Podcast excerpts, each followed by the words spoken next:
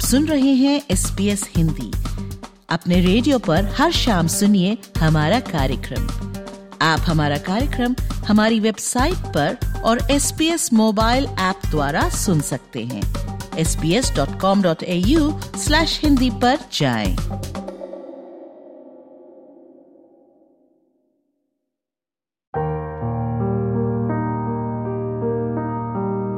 आप सुन रहे हैं एस बी एस हिंदी पर रुशाली जैन की लिखी कहानी।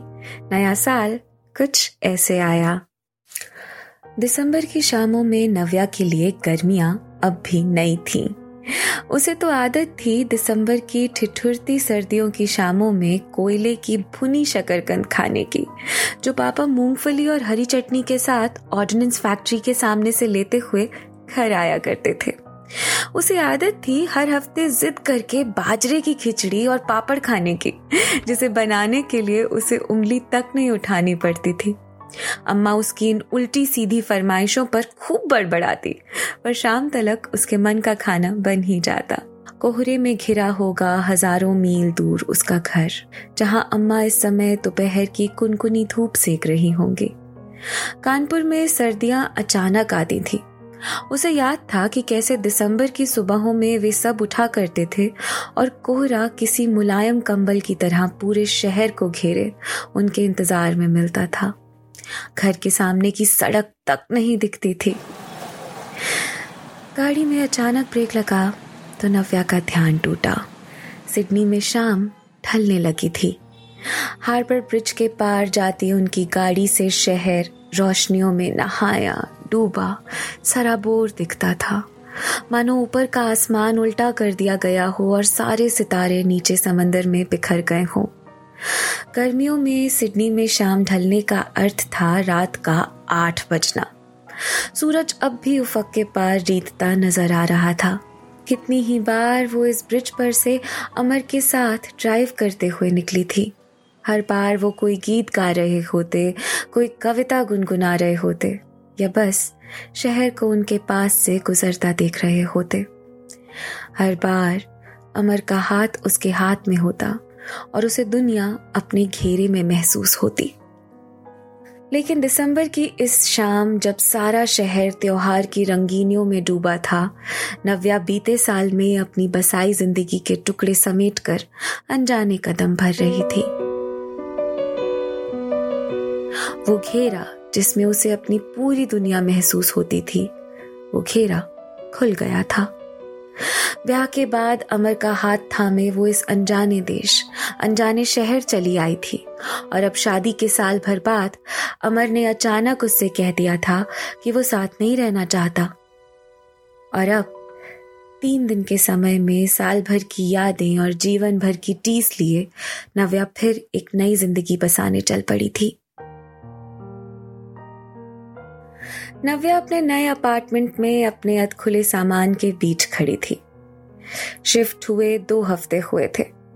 किराए पर लिया ये नया अपार्टमेंट एक इंसान के लिए पूरा था।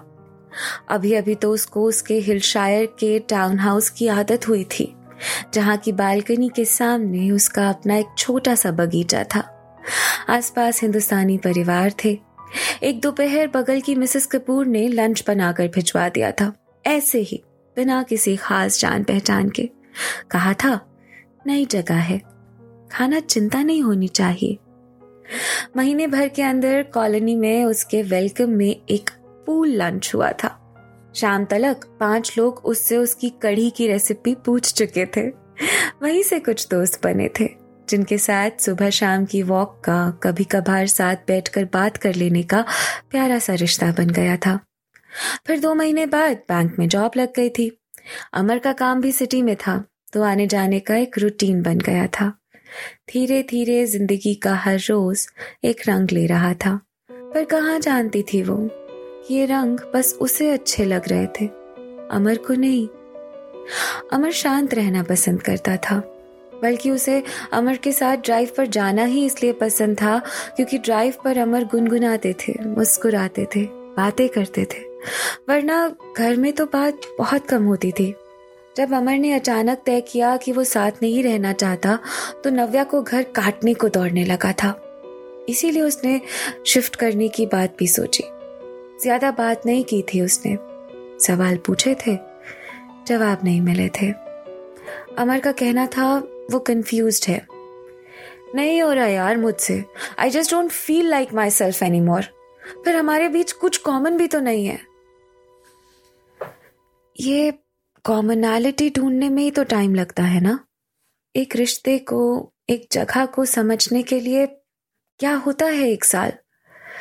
नव्या अब भी सिडनी को समझने की कोशिश कर रही थी। साल भर में समझ आ जाए, ऐसा शहर थोड़ी था ये।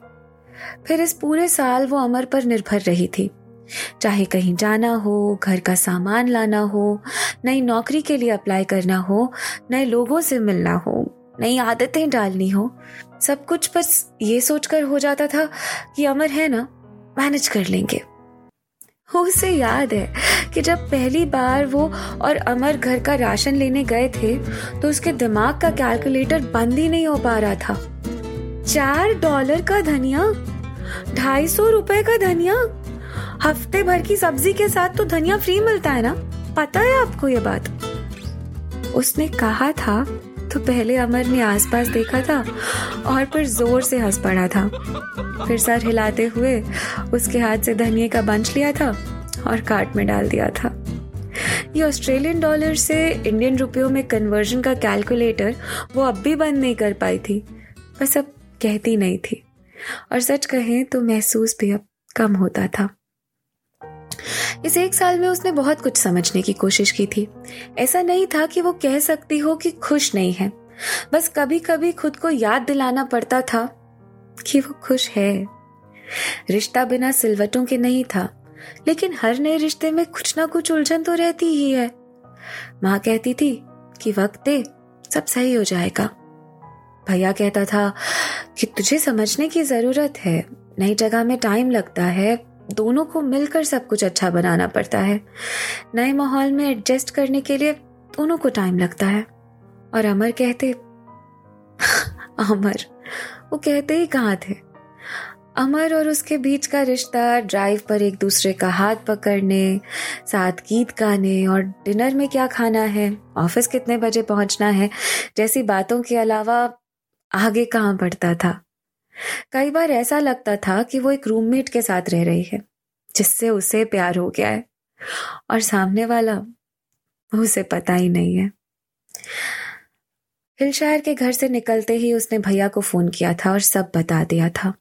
भैया ने कहा था कि वो आने की कोशिश करेगा, पर नव्या नहीं मना कर दिया था। उसके कुछ दोस्त आए थे मदद करने। शहर के इस सिटी वाले हिस्से में शोर ज़्यादा था, रोशनी ज़्यादा थी। लोग ज़्यादा थे और अकेलापन वो भी ज़्यादा था। उसके कुछ दोस्तों ने उसे नए साल की पार्टियों पर भी बुलाया था, पर मन नहीं था उसका। नए साल को दो दिन रह गए थे। अमर का कोई फ़ोन नहीं आया था। उसने ये सारी उलझन, सारी खींच घर सजाने में लगा दी थी।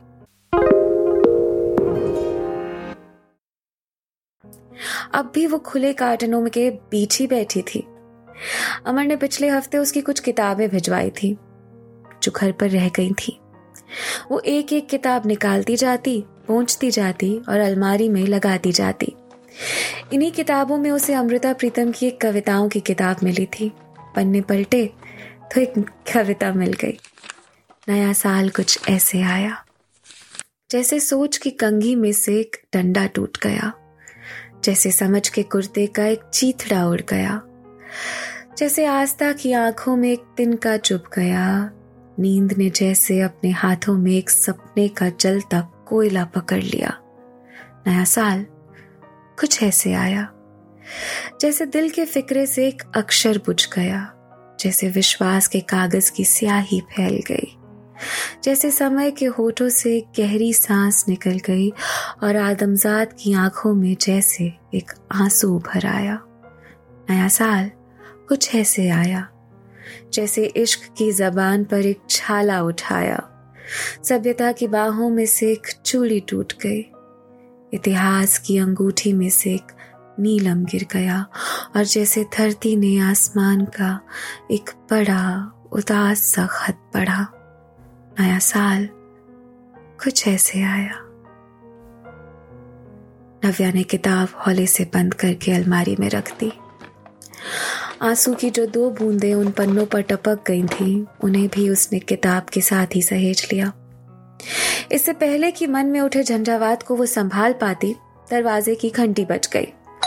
जब तक वो दरवाजे तक पहुँचती घंटी तीन बार बज चुकी थी। आ रही हूँ बाबा आ रही हूँ। दरवाज़ा खोला तो सारी झुंझलाहट चेहरे से पिघल कर आँखों में फिर आँसू बनकर उतर आई थी। सामने भैया खड़ा था।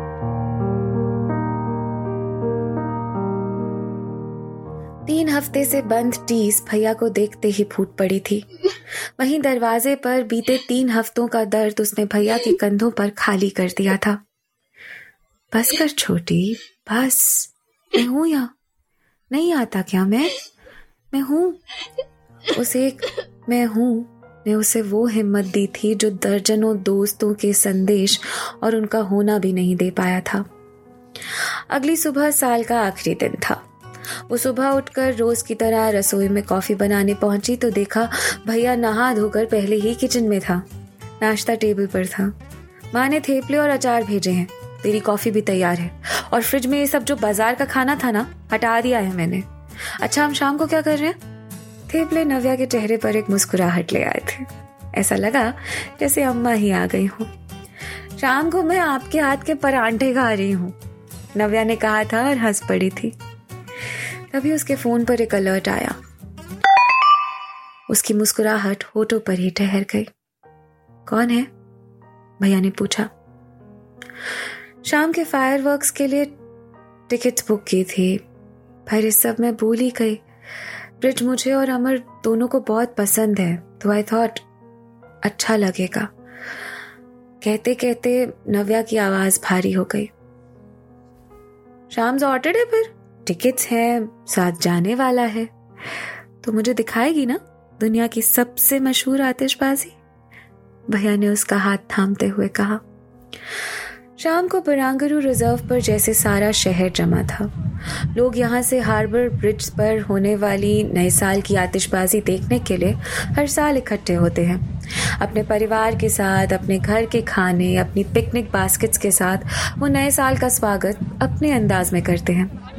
नव्या भी अपने भाई के साथ रिज़र्व में ब्रिज के पास एक अच्छी जगह देखकर बैठ गई थी। भैया, माहौल देखने के लिए वॉक पर निकल गया था। आतिशबाजी में आधा घंटा बचा था। साल खत्म होने में आधा घंटा बचा था। और नव्या अपने भीतर इस नए साल की कोई खुशी महसूस नहीं कर पा रही थी।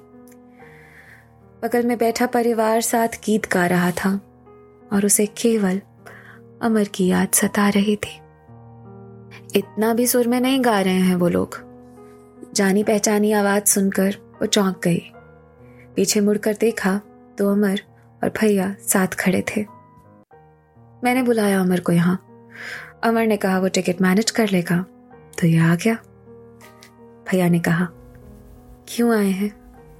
नव्या ने पूछा, आसपास नए साल की आतिशबाजी का उत्साह बढ़ रहा था। भैया थोड़ा आगे दूर जाकर खड़े हो गया था। तुम्हें पता है ना, नव्या, मैं सब कुछ मैनेज कर लेता हूँ। अपना काम, घर, आज जैसे इम्पॉसिबल टिकट्स तो मुझे लगा मेरे उस मैनेज सी दुनिया में तुम फिट नहीं हो रही थी, अमर ने रुकते हुए कहा। अब बता चुके हैं मुझे ये।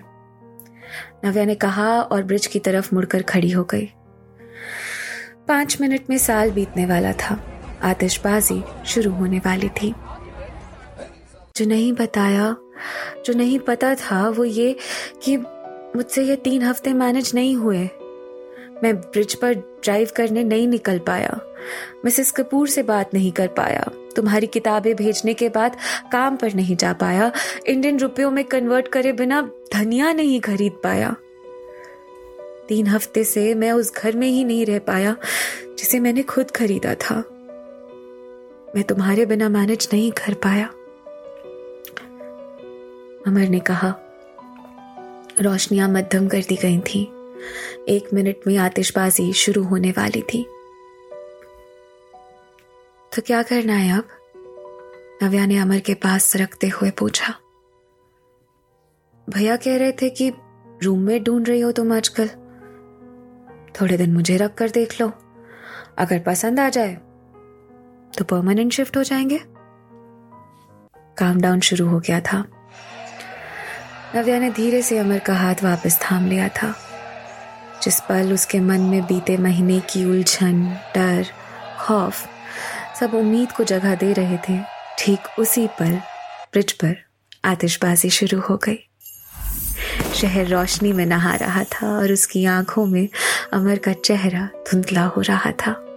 अमर ने बढ़कर उसके आँसू पहुँच दिए। दुनिया हाल पर ब्रिज को देख रही थी और अमर और नव्या एक दूसरे को। उस साल सिडनी में नया साल कुछ ऐसे आया था।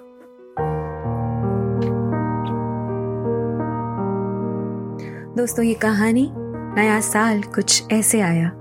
आपके लिए SBS हिंदी से प्रस्तुत की प्रशाली जैन ने। एस बी एस रेडियो से डाउनलोड करने के लिए आपका धन्यवाद। हमारा पूरा कार्यक्रम आप कैसे सुने, इसके लिए sbs.com.au forward slash हिंदी पर जाएँ।